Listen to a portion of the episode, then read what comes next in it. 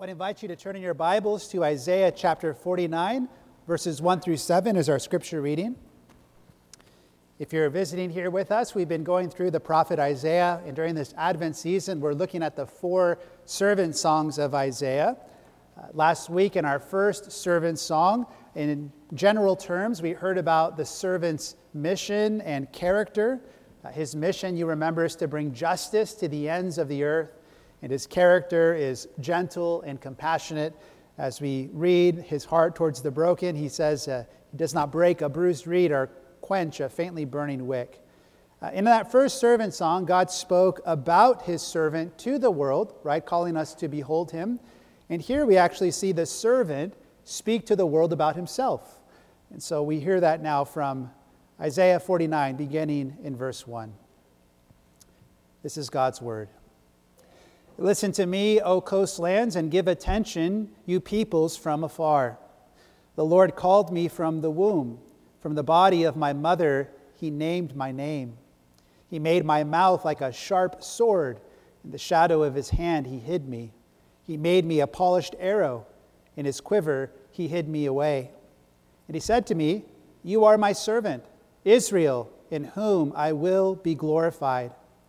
But I said, I have labored in vain. I have spent my strength for nothing and vanity. Yet surely my right is with the Lord, and my recompense with my God. Now the Lord says, He who formed me from the womb to be his servant, to bring Jacob back to him, and that Israel might be gathered to him. For I am honored in the eyes of the Lord, and my God has become my strength. He says, It is too light a thing that you should be my servant to raise up the tribes of Jacob and to bring back the preserved of Israel. I will make you as a light for the nations, that my salvation may reach to the ends of the earth. Thus says the Lord, the Redeemer of Israel and his Holy One, to one deeply despised, abhorred by the nation, the servant of rulers. Kings shall see and arise, princes and they shall prostrate themselves because of the Lord who is faithful, the Holy One of Israel who has chosen you. Beloved, this is the word of the Lord. Amen. Well, discouragement and disappointments and frustrations are all emotions that we have even frequently this side of heaven, right? When circumstances are tough or when people let us down or things don't go as planned, uh, we easily get disappointed and discouraged and frustrated. And sometimes in various things in our lives, we just feel like throwing in the towel altogether. And in this second servant song, Beloved, uh, we get an autobiography uh, from this servant of God, and he tells us about his opposition and his uh, rejection that he experienced in this world. He tells us about the sufferings that he faced. Uh, we see in the second servant song uh, a Savior who is not only able to sympathize with us in our discouragements, but ultimately we see a servant who would bring light into the darkness of this world. Again, our first servant song in Isaiah 42 opened up with the words, Behold. And in that song, we were called to put our gaze and our eyes of faith on Jesus. And notice this servant song opens it up with the words, listen. Listen. Because here we see a very important role of our Savior, Jesus Christ. He is God's final and ultimate prophet who speaks to us the very word of God. But he is no mere prophet because this prophet says, Listen to me. Whenever that language is used in the book of Isaiah, it always refers to God. You can see that in Isaiah 46 3, 48 12, 55 2. This servant could use these words, listen to me, because he is the Lord God Almighty, who became the servant who came into this world. In fact, when Jesus came to this earth, when he was transfigured, you might remember before the disciples in Mark 9 7, God says from heaven, This is my beloved Son. Listen to him. And so, beloved, this morning we want to listen to what Jesus says to us, even in the Old Testament, 600 years before his coming to this earth in the form of a man, he tells us about himself. And the first thing he tells us about is his hidden preparation. His hidden preparation as God's prophet. You see that in verses 1 and 2. And so before he was born, notice, beloved, the Lord set him apart as a prophet. This language of being called from the womb is language that's often connected with the Old Testament prophets. Think of Jeremiah. In Jeremiah 1, verse 7, we read, Before you were born, I consecrated you, I appointed you a prophet to the nations. Well, like the prophets of old, this servant would be called by God to speak his word. In fact, John 1, he would be the very word of God made flesh. And so our Lord Jesus Christ was set apart for this task, not only 600 years before in Isaiah, but even before the foundation of this world. It was the plan of God to bring Jesus as the Savior of the nations. Some Reformed theologians call this the covenant of redemption, a covenant between the Father and the Son, mapping out together this great plan of salvation that would come across in this world. And you could see that language in verses 5 and 6. The Father speaking to his Son. The Father would architect this plan, that the Son would willingly and joyfully come as the servant and Savior. And the Spirit, as we heard even last week, would equip the servant to do God's will. And we see as well in verse 1 as God's prophet, Jesus was given his name, even from the womb. In fact, those are words that we see explicitly fulfilled in Matthew 1, verse 2. The angel said to Joseph, She that is Mary will bear a son, and you shall call his name Jesus, for he will save his people from their sins. Jesus, set apart by God, given a name, and prepared for his task. And notice this servant, beloved, is primarily prepared in the words that he would speak. Verse 2 He made my mouth like a sharp sword. Sharp swords can cut right in close quarters. And this servant, Jesus, doesn't come into this world to conquer men like Cyrus or other rulers through the physical sword. No, uh, this servant bears the spiritual sword, which will come from his mouth. It is the very word of God. Hebrews 4, the Word of God is compared to a sword in the Scriptures. It's a word that could come into our experience as human beings and cut us right into the heart because it's a word that comes from God. It's a word that comes with power and with authority. It's a word that could actually change our lives. And notice Jesus shows us his words are effective. Verse 2, the second half, he made me like a polished arrow. A polished arrow words of Jesus don't miss the mark. But when Jesus came onto this earth, he didn't come immediately preaching the Word of God, but for many years of his life, he was hidden. And we see that even here. He says, In his quiver, he has hidden me. For a season, right, Jesus was unknown to many people. He was born in a relatively unknown setting, in a lonely countryside within the town of Bethlehem. Major news outlets weren't there to record his birth. The political elite of the day weren't there to welcome the great King of Kings. No, in fact, for most of Jesus' life, he was hidden away. And we might ask why. Why was Jesus hidden for those 30 years before his public ministry? He was being prepared for ministry. Luke chapter 2, verse 52 says of him as he grew up, he grew in wisdom and in stature and in favor with God. Isn't it true that oftentimes in the Bible, God's servants were often prepared for many years before their formal time of ministry? Think of Moses, think of David, think of Daniel, think of the Apostle Paul. All of them lived ordinary lives for many years before they were used by God in formal ministry. The Lord used their early years to prepare their understanding, their character, even their life experience. It's a reminder to us not to despise the days or the seasons that God might have us in, because He uses these things for His greater purposes. But for Jesus, at the right time, after being prepared by God, He came on the scene and He came speaking Repent, for the time is fulfilled, the kingdom of God is at hand. Jesus would say of his own ministry in John 12 49, For I do not speak on my own, but the Father who sent me commanded me to say, All I have spoken. He was prepared to bring God's word. But for what purpose was he prepared in bringing God's word? What we see in verses 3 and 5 and 6, his humble purpose, his hidden preparation, and now his humble purpose. You know the backdrop. God's people had been unfaithful to the Lord. They've been humbled in exile for many years. And in Israel's story of unfaithfulness, we see ourselves, don't we? Uh, verse 3 God is saying, But this servant who is to come, Israel, God calls him, he is going to live up to the name. God will be glorified in him.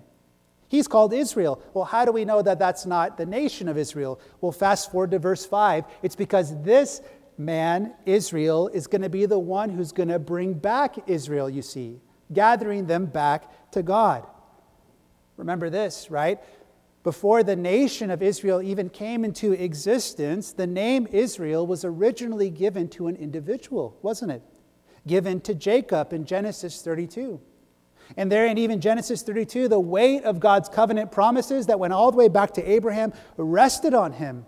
And in a similar way, here, the Israel of verse 3, speaking of Jesus, is highlighting how God's faithful servant is going to come from Israel and he is going to embody all that Israel, all that humanity was meant to be.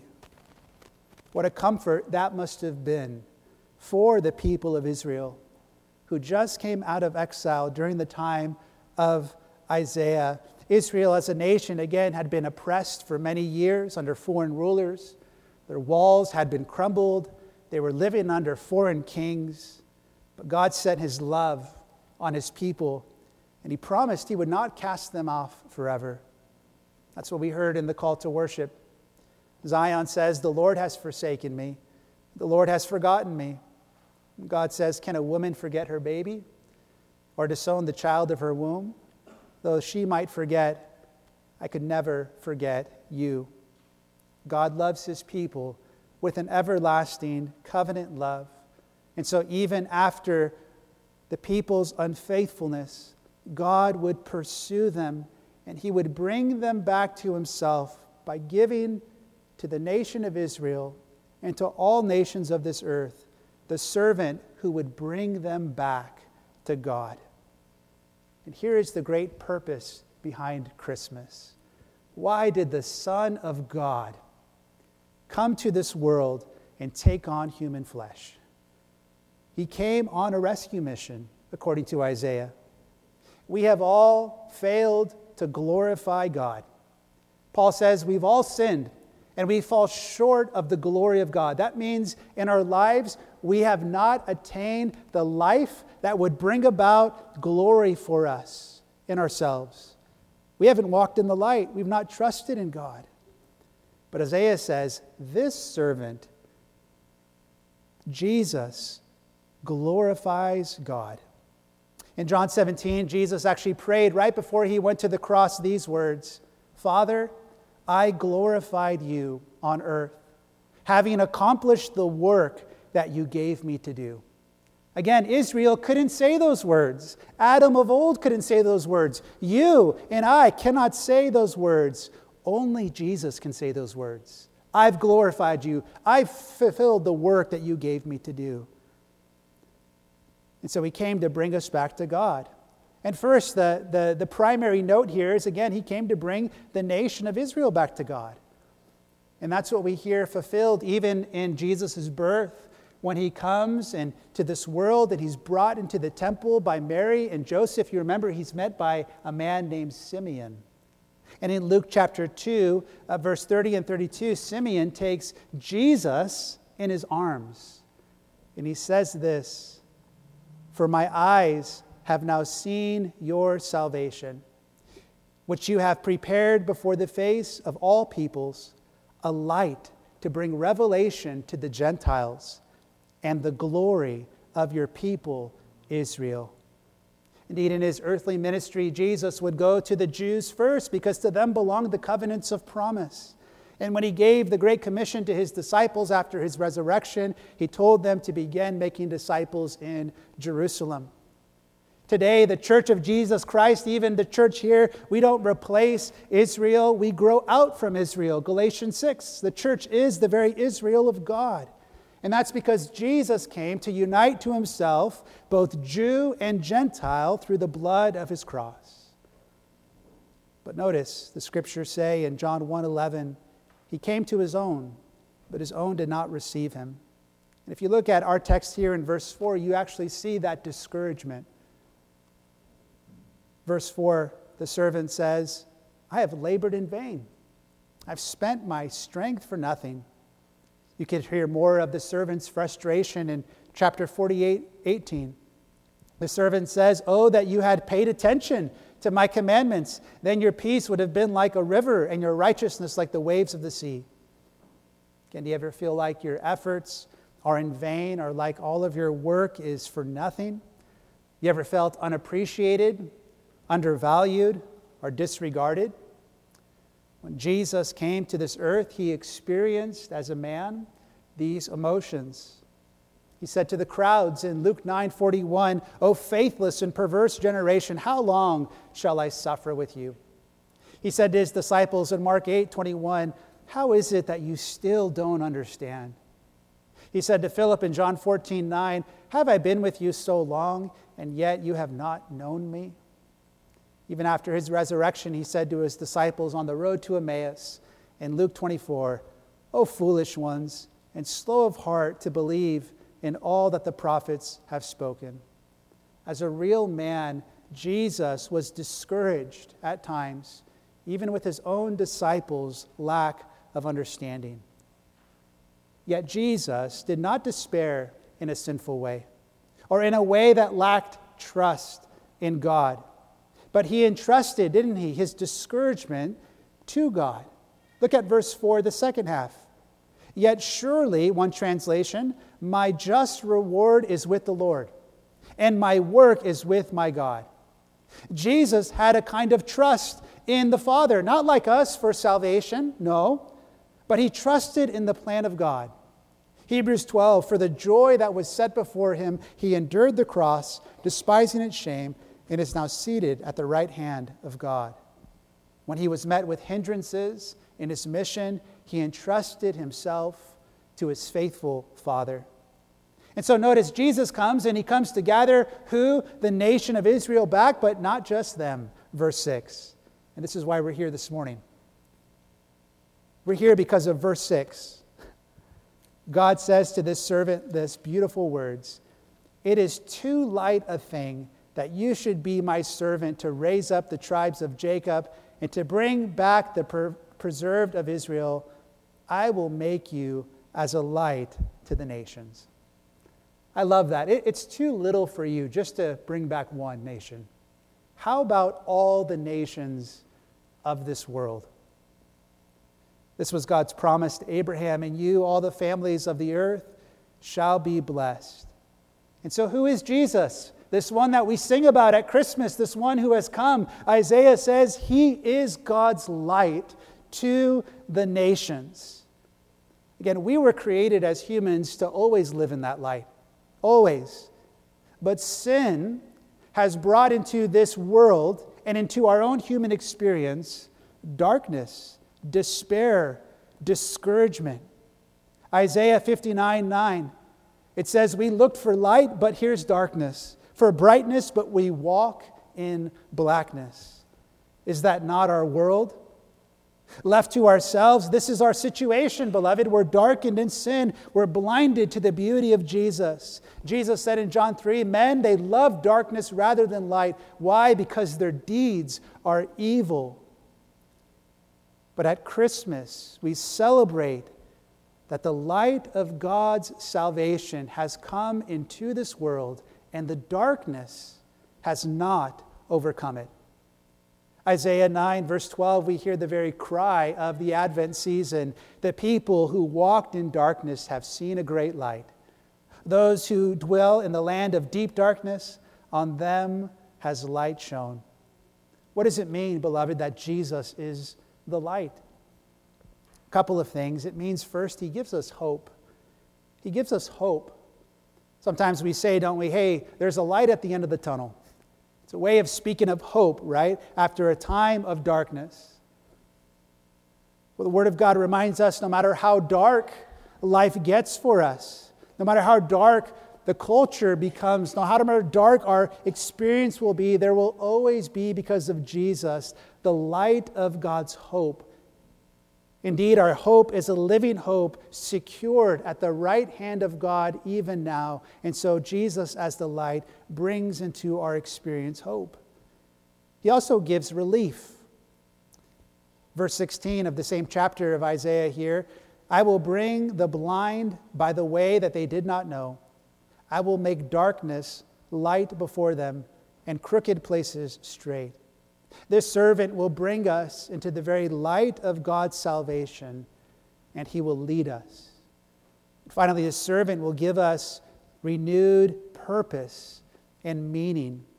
Psalm 36 9 For with you is the fountain of life, and in your light we see light. Jesus is the light who brings into our world hope and relief and purpose. He said of himself in John 8 12, I am the light of the world. Whoever follows me will not walk in darkness, but will have the light of life.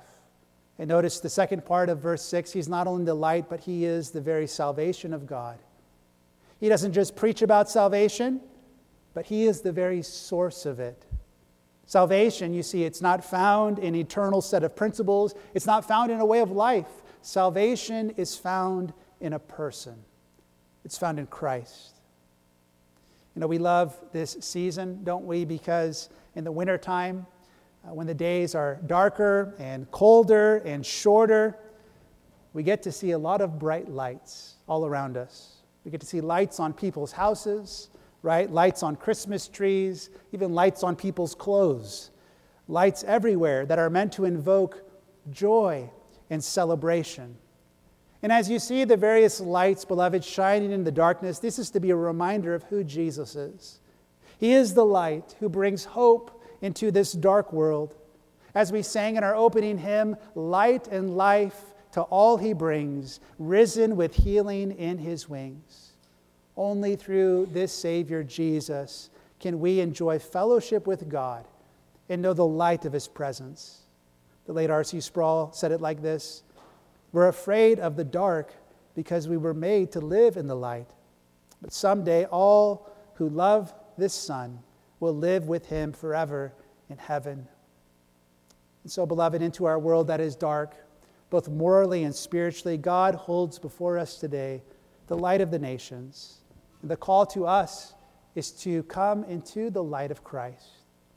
And we do that by repenting of our sin, acknowledging how much we need this Savior, and humbly trusting in what He has done for sinners like us. Why can we trust Him? Why can we trust Him? Finally and briefly, because of verse 7, it's because He suffered for us. He suffered for us. Like many prophets of old, Jesus would experience suffering and rejection. Even before his coming, the Old Testament predicted this that he would be treated, as our text says here, like a disposable slave, like a worthless man. In his day, the Romans, the pagan rulers like Caesar Augustus, Pontius Pilate, and many others plotted against him. We don't get all of the details of his suffering until the final servant song in chapter 53, but already here we get a glimpse of what's to come this servant who is faithful, who glorifies God, would suffer for the sins of men. But, beloved, this is how he brings us back to God. By living the life we have not lived, by dying the death we deserve, and by being raised again gloriously on the third day. And this song tells us his suffering, it would lead to glory. The nations will acknowledge his greatness and they will glorify this servant. How? Because, verse 7, because of the Lord who is faithful. Because of the Lord who is faithful. God is faithful to his word. God is faithful not to allow darkness and sin to win the day. God is faithful not to allow suffering and injustice towards his son to have the final word, but he would vindicate his son by raising him from the dead, showing that he is the king who is to be acknowledged by all men. What's our response to these things, beloved? Again, not only are we to walk in the light of Christ through faith and repentance, but as the church of Jesus Christ here on earth, we are living in union with Him, aren't we, by faith? And therefore, we are called to be God's prophetic voice here on this earth who proclaim Christ as the light of the world. We are to bring before people Jesus Christ, the words of this prophetic servant, so that they could listen to him and follow him by God's grace. Our Heidelberg Catechism asks, Why are you called a Christian? And part of the answer is this As a prophet, I am anointed to confess his name. This Advent season, dear Christian, you have been anointed by King Jesus to share his name with the people around you. If the church of Jesus will not witness to Christ, who will on this earth? And even when our witness is not always well received, we remember, as Jesus did, that God is faithful. We can entrust our discouragements, frustrations to the God who sees us. We learn from Jesus, don't we, that results aren't always immediate. Even his own disciples were scattered for a season. But even when our efforts feel vain in the home, or in the workplace or in our friendships, we ought not to despair because we see in Christ God is faithful and He has not forgotten us. And so, beloved, this Advent season, let us not only behold this servant of the Lord, but let us listen to Him. Let us listen to His life giving words because He's the light that shines in the darkness. May we walk in the light as He is in the light. May we proclaim Christ as God's prophets here on earth, and may we entrust all of our joys and all of our sorrows to our faithful God and Father, because in Jesus we see our labors are not in vain. Amen. Let's pray. Dear Heavenly Father, great is your faithfulness. The Advent season reminds us that you are faithful to all of the promises of your word, faithful to send your Son, the great servant, faithful to raise him from the dead. If you have been faithful, Lord, in times past, you will be faithful now to your church, to every Christian, to protect us and to keep us to the very end. Help us this morning, O Lord, to listen to and treasure the words of Jesus, that we might have life in his name today. Father, hear our prayers, and even now as we come to the table, confirm these very promises to our hearts. For we pray these things in Jesus' name. Amen.